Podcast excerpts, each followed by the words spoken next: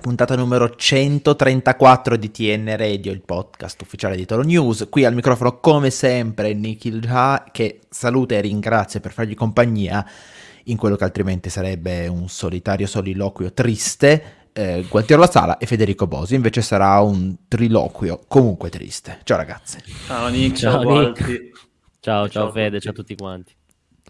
Vorrei cominciare in maniera scoppiettante questa nuova puntata facendo un piccolo esperimento e quindi io adesso dico via. Questo è il tempo che è passato prima che Pellegri si infortunasse nella partita contro il Bologna. No. dal, dal, via quando ho ricominciato a parlare. E, e, poco tempo, non so se l'avete notato, magari sarà sembrato molto lungo agli, agli orecchi degli spettatori, però è veramente poco tempo, tre secondi. Penso che sia francamente un record io non sì, ho lo controllato. È. Lo è. Lo è. Lo è. C'è non... stato soltanto Stefano Bettarini che nel 2005 si infortunò dopo alcuni secondi, ma non erano i primi tre, come letteralmente ha fatto Pellegri, però è uscito poi al secondo minuto sostituito, quindi si strappò. Adesso questa di Pellegri può essere un gioco, ma secondo me è un elemento che forse è stato anche un filo dimenticato, cioè no, dimenticato no, però non va sottovalutato in quella che è stata la partita contro il Bologna perché il Torino si è ritrovato a giocare senza il suo attaccante titolare, che sta facendo molto bene nell'ultimo periodo tra Bologna, Milan, Udinese, scusatemi Bologna, ehm, Cittadella, Udinese e Milan in ordine, e ed è arrivato così, eh, qua- era arrivata alla quarta titolarità consecutiva e il Torino poi si è ritrovato a giocare tutti i 90 minuti con Carabao titolare. Sì, sì, diciamo che la, la, la, la perdita di, di, di, Pellegri, a parte che mh, vista proprio dal vivo, perché ero lì a Bologna, è stata quasi paranormale, nel senso che lo, ho alzato gli occhi da, dal cronometro, perché ho l'abitudine di, di azionare il cronometro quando comincia la partita, ho alzato gli occhi e ho visto lui che comincia a toccarsi. No, dai, non è possibile, non è vero. Non, è, non, è, non, non sta succedendo sul serio. Poi ho detto, vabbè, dai, avrà preso un colpo soltanto. Infatti ci ha riprovato, era lì che diceva, dai, ce la metto tu. Niente.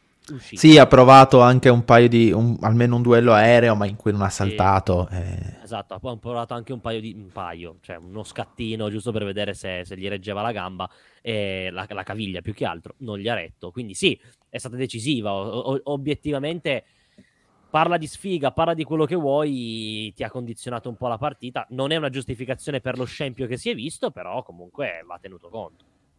È sicuramente una partita nata male, però dovete farmi commentare senza filtri. Datemi la possibilità di sfogarmi senza filtri, perché sennò... Me, do... Basta che non ci fai finire in carcere. Non o penso. che non ci querelino, dai. Allora, no. Beh, questo potrebbe succedere. Noi con allora, il nostro pool di avvocati siamo a posto. Sicuramente c'è un piano tecnico di cui è importante parlare perché ci sono tanti problemi. Ma secondo me un preambolo che deve essere fatto, che, cioè personalmente il secondo tempo di Bologna-Torino non, non meriterebbe neanche di essere commentato, perché quel pezzo di merda di Giua in mezzo a uno Fede, scenario te lo chiedo per favore te lo chiedo per favore italiano. per no, favore no, no, no, questa è una cosa importante no no perché no, più volte io no. dopo lo bippiamo no, no, quante no. volte mi hai sentito usare queste parole verso la classe arbitrale spesse Mai. volte no, ma penso no, no. ci siamo scontrati più volte però quello che ha fatto giù è veramente molto grave cioè, quel, il secondo gol del Bologna no, non, è, non, esiste, non esiste in nessun campionato, in nessuna categoria, in nessuno spazio-tempo, neanche quando giocava Materazzi, che piuttosto ti spaccava tibia e perone con una scivolata, ma la mano in faccia, cioè non esiste neanche che facciano proseguire l'azione. Ti bloccano l'azione e a volte ti danno pure il giallo. Cioè lì si va avanti, segnano, si va al VAR e si valuta che stava proteggendo il pallone. Non, cioè, è una roba che non, non, si è mai vista e non si vedrà mai. E Giua in quattro anni di Serie A è la terza volta che incontra il Toro e tre volte su tre ha sbagliato. Ma ha sbagliato in episodi come questo, ha sbagliato l'anno scorso era quello di Torino-Venezia che annulla il gol di Belotti perché c'è Pobega un metro e mezzo in fuorigioco. Allora, o è scarso a livelli imbarazzanti, ma proprio cioè, è preoccupante, o è in malafede. Comunque bisognerebbe che non arbitrasse più il toro, perché è una cosa che va a condizionare inevitabilmente una partita. Cioè non puoi darlo quel gol lì, oggettivamente. Poi, parliamo del livello tecnico, visto che ormai la, la strada è indirizzata così, io personalmente mi sono un po' rotto le scatolette di vedere una squadra che non tira. Cioè tu hai finito la partita col Bologna con un tiro in porta su rigore. Non tira. Non, niente, zero, cioè non tira, se non ti avessero dato il rigore, zero tiri. È preoccupante. Gualtiero ci ha abbandonati nel frattempo. non so, magari lui invece ha molto apprezzato l'operato di Giù, tendo a pensare di no, eh? mi sbilancio, però insomma. No, dai, cioè, eh... cioè, ne abbiamo parlato più volte, ma questo è veramente grave. Poi parliamo del livello tecnico perché c'è da parlare tanto, però così non, non, non si può.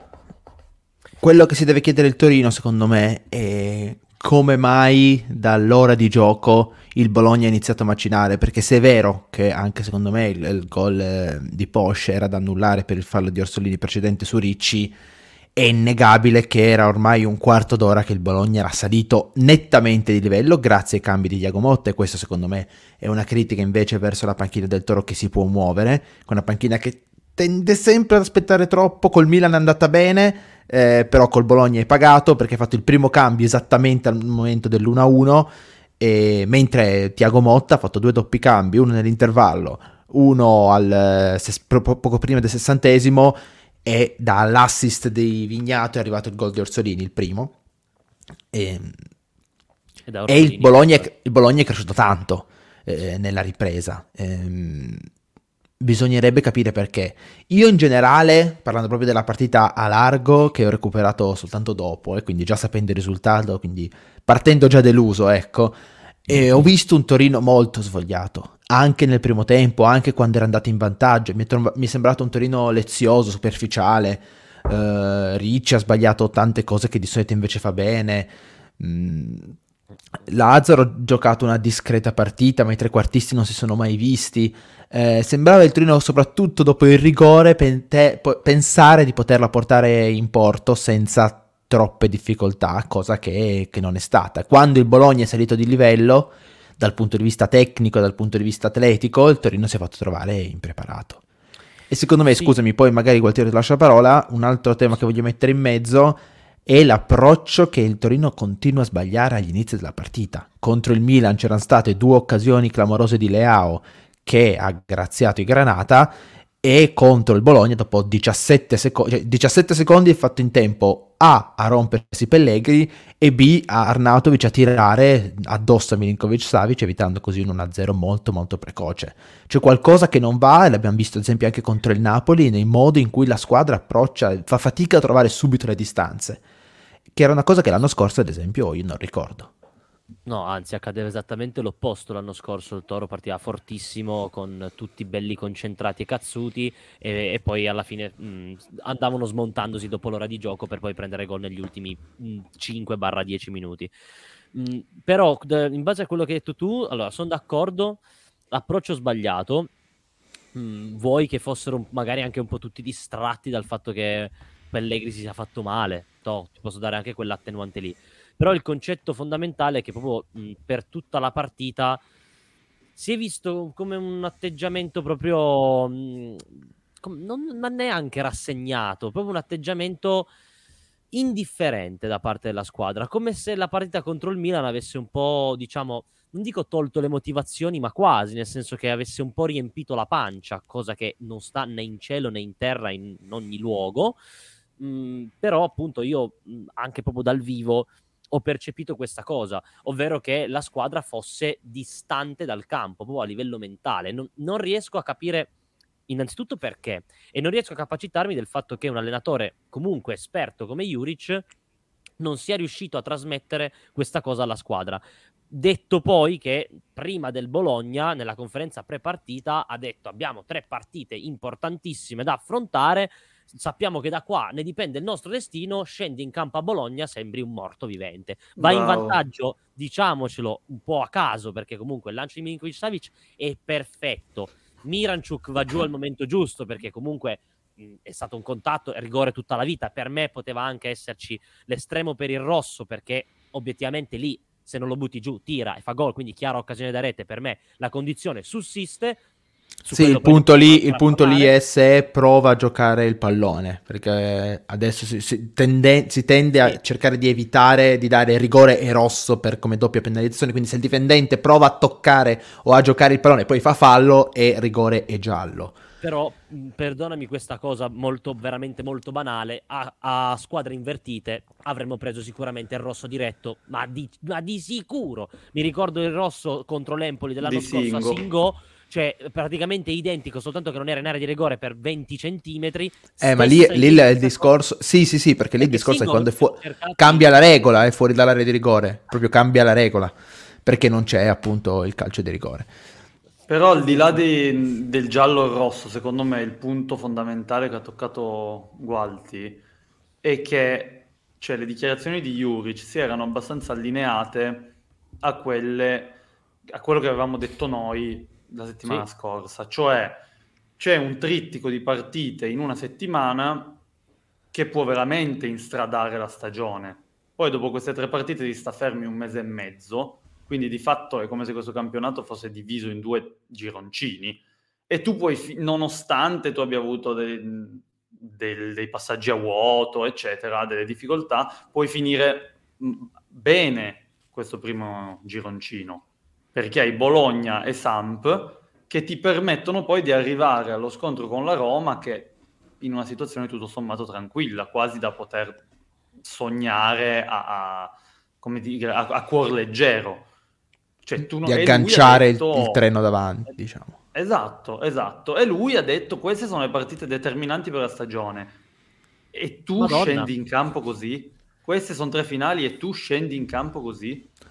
Allora, abbiamo parlato... Se fosse stato quel splendido gesto tecnico di Miranchuk, perché poi Bra- Lukic è bravo a, a calciare il rigore, però lì è bravissimo Miranchuk a interpretare quel, quel, punto lì. Tu hai fatto 60 minuti in cui si parlava, ah, dominio Toro, ma non è che hai dominato, hai, hai gestito e hai sfruttato bene una fiammata, bravissimo, ma hai fatto zero tiri. Sì, il dominio Vero. sembrava più, sono d'accordissimo, anch'io sentivo la telecronaca e mi chiedevo, cioè è vero che era un dominio psicologico, non c'era la sensazione che il Bologna potesse fare male, prima di, come citava Ende, il nostro commentatore, di quella situazione in cui Buongiorno invece di spazzare prova a controllarle e Orsolini gli sfugge e poi non riesce a metterla in mezzo. E, cioè poi la mette in mezzo ma non riesce a essere preciso. Mm, sì, c'è stata un po' questa sensazione che il Torino dominasse dal punto di vista psicologico, però in realtà poi non riusciva a concretizzare. C'è stato il tiro di Miranchuk dopo la combinazione con Caramò nel secondo tempo e quello è stato l'unico mezzo pericolo che hai creato alla porta di Skorupski, rigore a parte in tutta la partita. E questa cosa qui non andava bene perché noi abbiamo parlato nelle scorse settimane di un Torino che creava e magari non riusciva a finalizzare e ieri il Torino non è neanche riuscito a creare. Io qua ci voglio mettere anche il mio momento Optanic della settimana perché il Torino, anche senza Pellegri, ha continuato a lanciare lungo per i suoi attaccanti e Vania Milinkovic Savic ha lanciato ma ha messo insieme poco più di un lancio su quattro e poi è finito al Torino. E la maggior parte erano palle sparacchiate nella, nella difesa avversaria eh, perché Caramò non ha quelle qualità. Un altro numero che avrei, potete, avrei, potuto mettere erano gli 0 duelli vinti aerei su 5 di tutto il reparto offensivo tra Pellegrini, che non ne ha avuti perché è uscito subito, eh, Caramò, Miranchuk, Radonic, perché il Torino ha continuato a fare una partita come se avesse Pellegrini. E lì mi è sembrato proprio che Juric non avesse un piano B, non abbia ancora sviluppato un piano B per quando il Torino non ha né Sanabria né Pellegrini e questa secondo me è una cosa grave, ma visto che ne abbiamo parlato anche tanto noi, tra noi in privato e visto che stavate citando le parole di Juric, vi volevo chiedere anche un commento a questo momento di, della narrazione che Juric sta dando di questo Torino, sostanzialmente l'ha fatto anche oggi perché Tor- domani si gioca Torino-Sampdoria, Juric sta insistendo sul tasto del questi giocatori sono straordinari per l'applicazione che ci mettono, ma sono limitati ogni tanto, tipo contro il Milan, si riesce ad andare al di là delle proprie qualità, ogni tanto le proprie qualità emergono semplicemente come contro il Bologna e ci sta che perdi.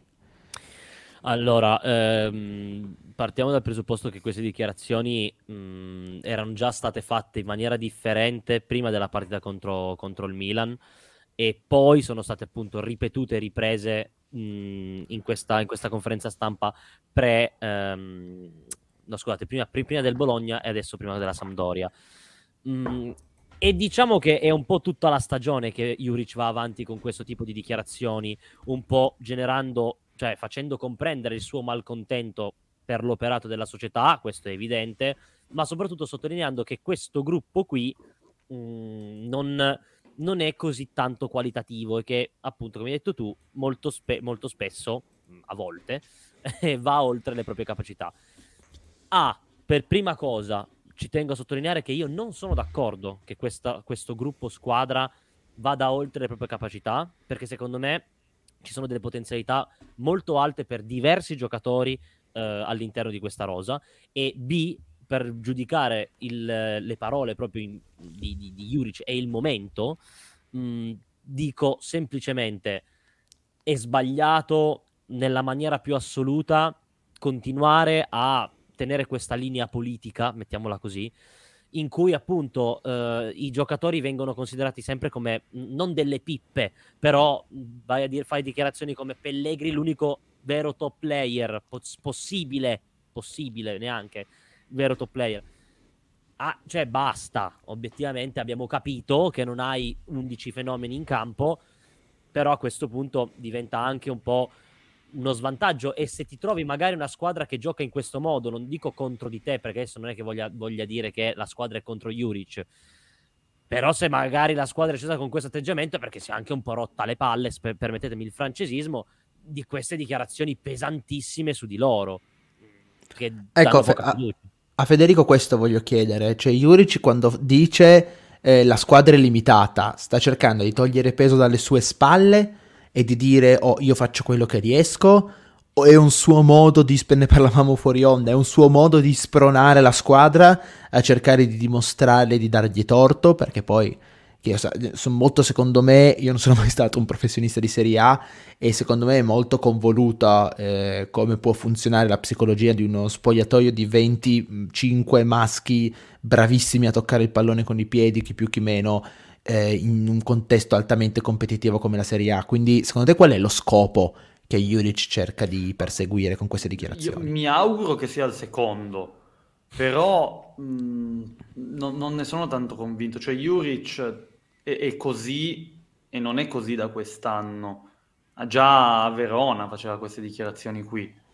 Eh, che sembra sempre che il gruppo che ha a disposizione sia una manica di pippe e lui lavorando riesce a spremerli e a farli superare le, le proprie potenzialità, che in alcuni casi è vero, se guardiamo per la prima rosa della sua prima stagione a Verona, è assolutamente vero, ma non è il caso di questo Torino, come non era il caso del Torino dell'anno scorso. Sicuramente è una rosa che ha delle mancanze, l'abbiamo detto più volte, ma questo non vuol dire che, cioè, questo non giustifica delle prestazioni come quella di Bologna. Secondo me il problema vero è che Juric ha un certo tipo di gioco che sta anche cercando di variare, per esempio se cambia il centravanti tra Sanabria e Pellegri il gioco varia, però poi nelle partite in cui riesci a esprimerlo fai delle bellissime partite.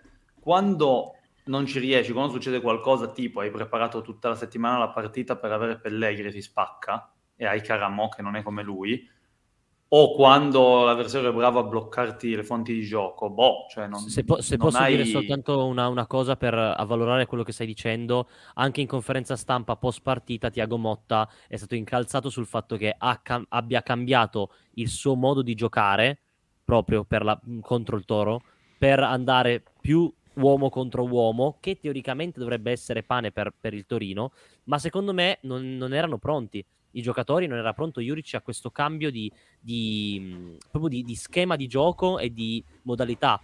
mh, di gioco. Infatti gli hanno fatto sì, i complimenti sì. gli addetti ai lavori del Bologna, perché ovviamente io non posso dire di essere un esperto del Bologna, ma neanche del Toro, però figuriamoci del Bologna, e è stato incensato, diciamo, per questa cosa qua. Quindi vuol dire che evidentemente quando lo sorprendi, forse è un po' lui limitato t- tecnicamente, cioè a livello tattico. Forse. Sì, se non trova lo sbocco giusto, boh, si blocca tutto, però mh, mm, non, non, se- non secondo me è interessante, um, vorrei anche spendere un minuto per eh, il mio settimanale reminder che ci sono anche gli avversari in campo il Bologna secondo me invece ha fatto una bella partita, ha avuto la pazienza di aspettare il momento e poi quando ha visto che il Torino sembrava abbassare la guardia ha picchiato duro e forte a lungo e questo Bologna non è più il Bologna di Mihailovic, eh. Tiago Motta sta facendo un bel lavoro, le combinazioni offensive che aveva il Bologna, il Torino se le sogna da parecchio tempo, cioè si vedeva, a un certo punto è stato anche sottolineato in telecronaca,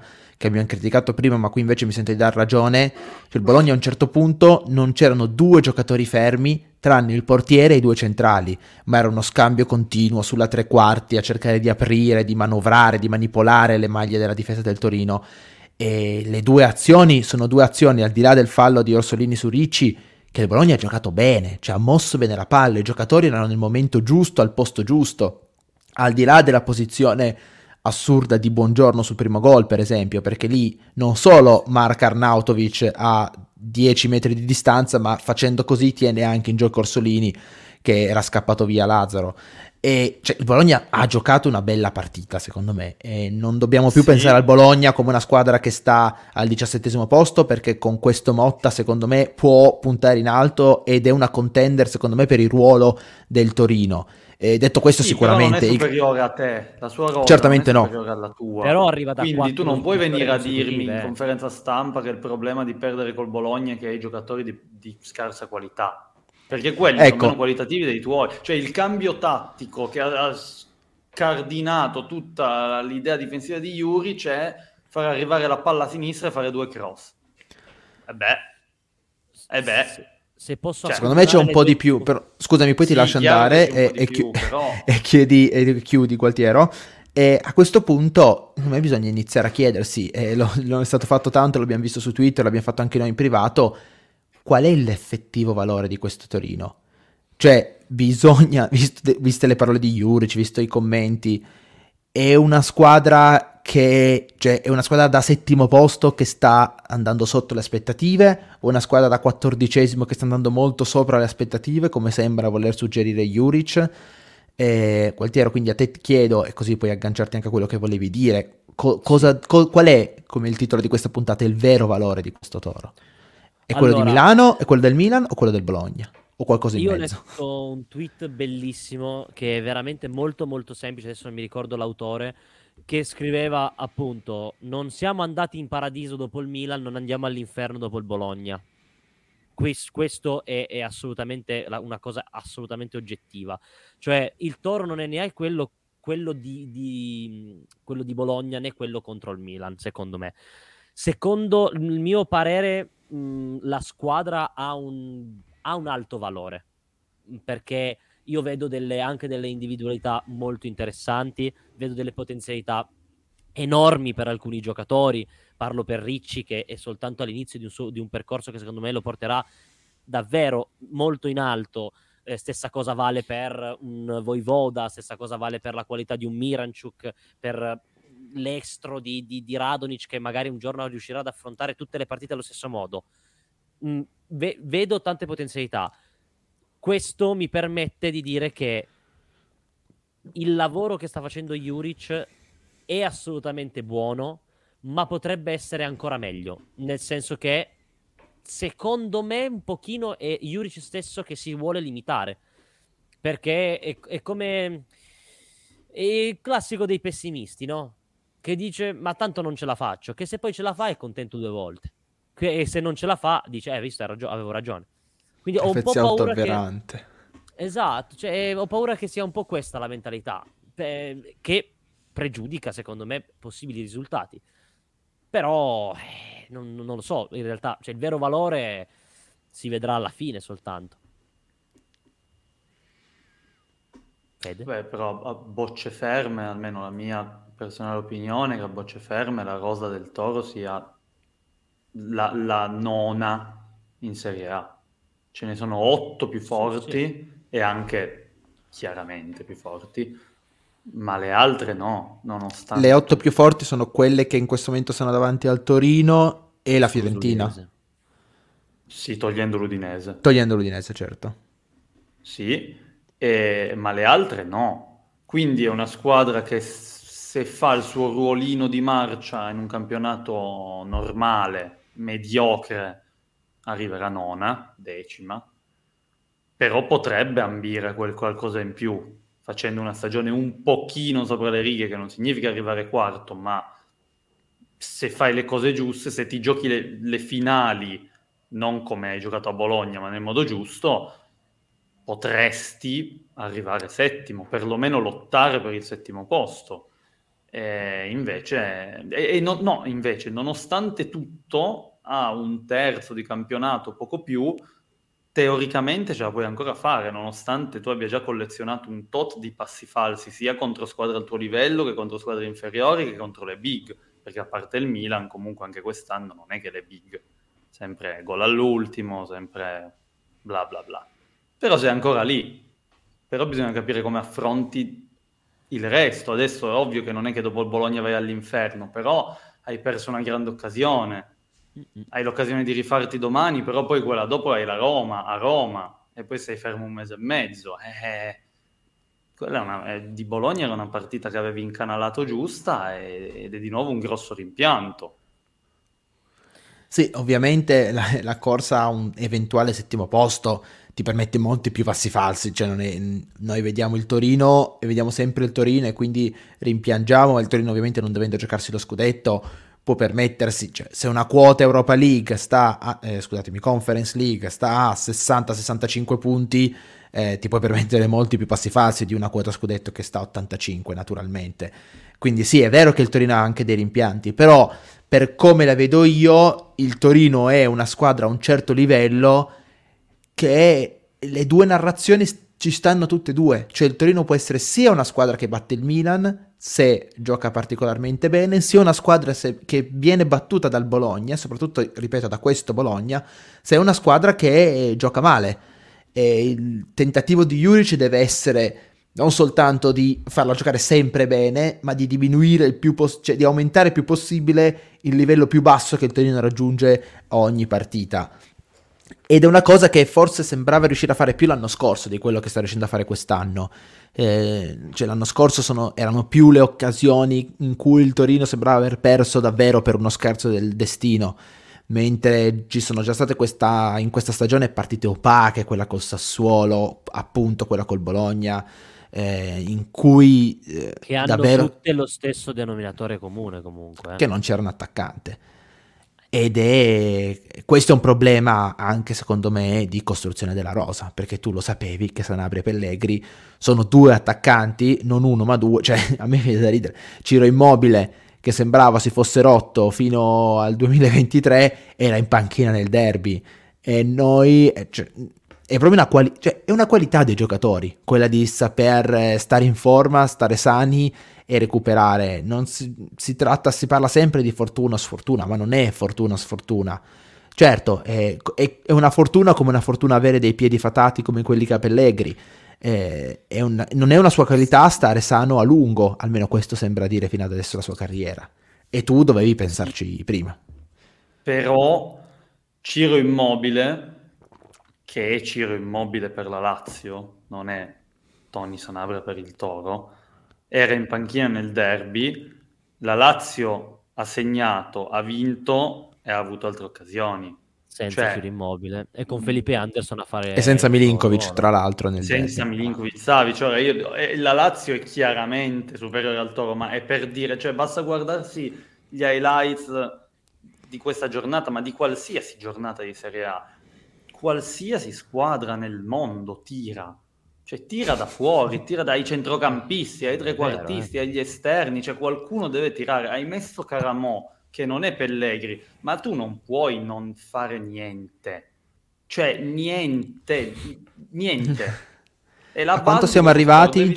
porta. 50 tiri da fuori area senza segnare, una roba del genere in tutto il campionato. Perché anche quando tira il Torino fa fatica, non solo non tira, ma Ma perché Sì, non ha neanche però, un tiratore, cioè, il tiratore da fuori è quell'occasione che hai creato con Miranchuk, quello scambio con Miranchuk che poi ha calciato fuori, non può essere l'unico sprazzo. Cioè, No, no, qualcosa devi fare, anche senza attaccanti. Poi sono d'accordo che se hai Pellegri è più facile, se hai Immobile è ancora più facile. Però non puoi dirmi se è rotto Pellegri. Allora, se, se Pellegri adesso pare che non sia una cosa grave, ma si fosse strappato, sta fuori tre mesi, boh, tu non ti rimporta per Perché tre forse mesi. sarebbe beh, stato meglio. no, brutto. No, no, no, no, no, non per Pellegri, no, no, perché adesso, io lo dicevo anche nel post partita contro il Bologna, nelle partite Udinese e Milan, una in fila all'altra, era proprio passata in sordina sta roba mh, del fatto che l'attaccante continui a mancare, perché di Sanabria e Pellegri in due forse non ne fanno uno intero tra condizione fisica e gol realizzati, perché parliamoci chiaro, Madonna Santissima, Sanabria ne fa 5, quell'altro fa 4 partite, se le fa di fila, poi si spacca, quindi non puoi fare affidamento su di loro. È stata costruita male la squadra? Assolutamente sì. L'unica cosa che puoi fare adesso è intervenire sul mercato ed è assolutamente evidente. Addirittura Alberto Giulini, vice direttore di Toro News, ha, ha quasi rimpianto il fatto che abbiamo dato via Zazza eh, così a, a gratis. Cioè, pens- pensa quanto siamo disperati a, a ricordarci che avevamo Zazza in, in squadra, che piuttosto che rivederlo io mi crocifiggo in piazza Castello. E, però questo, secondo me, l'infortunio di Pellegri è stato utile per capire che senza un attaccante non puoi giocare, è utile per capire che su Pellegri non si può fare affidamento, punto.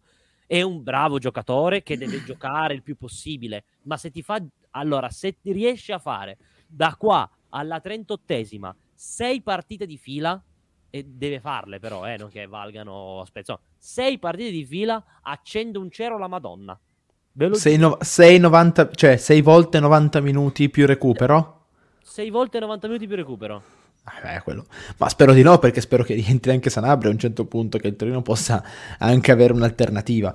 No, ma io spero che possa avercene ma proprio un'altra di alternativa che intervenga finalmente sul mercato e si vada a prendere quel giocatore da 10-15 gol. Non sto dicendo vai a prendere Lewandowski, madonna santa, vai a prendere, adesso mi odieranno tutti, uno tipo destro, non destro perché ha 30.000 anni, però vai a prendere uno tipo destro che non è fortissimo, però messo lì nella mischia, quello si gira e ti fa gol, a caso. E boom, e basta metterci lì a giocare. Sì, però questo è esattamente quello che Juric ha detto, di cui, di cui Juric ha detto oggi di non avere bisogno. Cioè gli hanno chiesto se serve una terza punta vera al posto di Caramò e lui ha detto no, perché poi tre punte vere per una squadra che, fa, che, che non fa le coppe sono, sono Sì. troppe. La, la questione è la qualità dei hai mai, giocatori. no, che non li hai mai, due giocatori non li hai mai, non, tu non puoi fare i conti senza l'oste e dire ah, eh, non puoi avere tre attaccanti, ne hai, al ma- cioè, ne hai uno se ti va bene, hai avuto Sanabria che ha tirato la carretta fino a un certo punto, Vabbè, ah, ma Sanabria spa- è, di- spaccato è strano Sanabria. che si rompa, è Pellegri Vabbè, che non hai mai. Ma tu lo devi tenere Perché in conto poi- che prima o poi qualcuno si, si possa anche far male. Cioè, non puoi pa- fare affidamento che Ricci faccia 250 partite tutte quante di fila. Devi, devi considerare che poi dovrai metterli netti. Sono d'accordo. E quindi, Però- caspita, cioè, hai, hai Sanabria, ok, si è spaccato. E metti Pellegri, ok, si spacca ogni 5 minuti. E il terzo attaccante non ti serve perché dai, ne hai bisogno di, di tre per forza. Ne hai bisogno in questo contesto di tre attaccanti. Con gli attaccanti che ti ritrovi hai bisogno di una terza soluzione. Fine. Non so se... Cioè, Io comunque Eh, in tutto questo, e magari andiamo anche verso la chiusura, eh, non vedo male il Torino per la gara contro la Sampdoria. E non solo perché la Sampdoria è in difficoltà, però mi sembra una squadra che più o meno ha, ha quasi sempre reagito, a parte quel buco di Inter Sassuolo, eccetera, in cui le cose sono anche girate un po' storte, ma sono girate anche tanto storte. E insomma, mi sembra che la squadra abbia ne- nelle corde una reazione. Allora, siamo andati di fianco a uno, a uno psicodramma più di una volta e l'abbiamo sempre evitato quest'anno. Spero che continui il Toro a fare così, perché sei andato vicino allo psicodramma, per esempio contro il Cittadella, l'hai superato molto molto bene a livello di punteggio, poi di gioco hai fatto anche abbastanza pietà dal mio punto di vista, però l'importante a questo punto con la Sampdoria è fare i tre punti e basta, come arrivano, arrivano. Mm, hai bisogno di una, sì, di una reazione di testa. Quello dipende, dipende da, da, da, come Juric prepara la partita, da come scendono i giocatori in campo. Sì. Mm, non, io non sono troppo positivo, ecco, mm, però spero Posso dire che dopo una partita del genere, cioè a tre giorni di distanza, i tre punti con la Sampdoria sarebbero il minimo indispensabile. Poi è ovvio che se ragionano tutti così, la Sampdoria non vincerà mai. Quanti punti avevamo strano, detto? Però... Era il minimo 7 nel ciclo Milan-Sampdoria, Milan-Bologna, Sampdoria-Roma. Sei già fuori.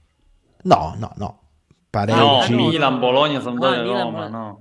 Milan, Bologna, Minimo 7, però veramente no, diciamo che se domani il Toro scende in campo con l'atteggiamento visto a Bologna, allora live mi incazzo come un treno, però c'è veramente da preoccuparsi, cioè no, sarebbe una cosa preoccupante perché Grave. vuol dire che proprio non c'è una reazione, ma non c'è neanche una, un'idea a quel punto lì cioè è un ciclo che poteva essere determinante e lo è nel senso che, boh, finisci nella mediocrità fine, tanti saluti. Però tutti, credo, lo stesso Juric si aspettano qualcos'altro. Dal, parlo della, della, partita con la Sampdoria e eh, non dalla stagione in generale. Sì. Grazie, Gualtiero La Sala. Grazie a te, Nick. Grazie, Fede. Grazie a tutti quanti. Grazie a Federico Bosio, grazie a tutti quelli che ci hanno scritto e seguito live su YouTube, su Twitch e su Twitter. Grazie Nick, grazie Gualti e grazie a tutti. E noi ci sentiamo in realtà per l'ultima eh, puntata sulla Serie A e poi vediamo, poi vediamo. Facciamo delle puntate speciali sul mondiale dell'Italia. Ah no, aspetta. Perfetto. Grazie no, mia, perché mi hai, dovuto, mi hai dovuto fare così male. Beh, però la Polonia di Linetti sarà sicuramente nel nostro cuore. A settimana prossima. Ciao. Ciao. Ciao.